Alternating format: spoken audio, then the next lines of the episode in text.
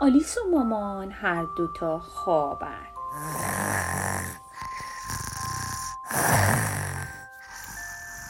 آلیس روی تشک خودش روی زمین خوابیده. مامان بالا روی تخت. آلیس یواش یواش بیدار میشه. اما مامان هنوز خوابه. آلیس میگه ماما ماما ماما بیدار شو بیدار شو اما مامان هنوز خوابش میاد. مامان با صدای خوابالوده میگه میشه مامان یکم بیشتر بخوابه. نه. بیدار شو بعدش آلیس یواش یواش از تخت میاد بالا و شروع به پریدن می‌کنه.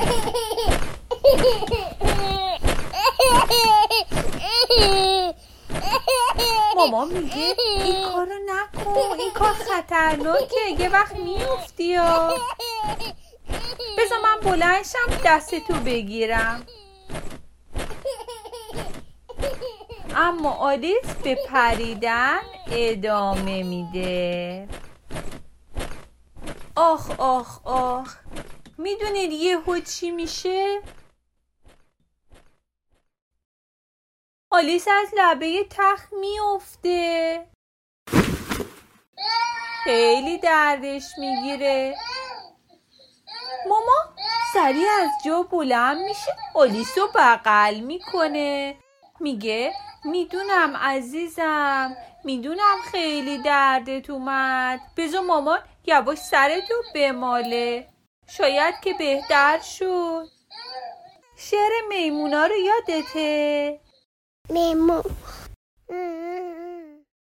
که میمونا رو تخت میپریدن یکی یکی میافتادن. آه آه آه آه آه.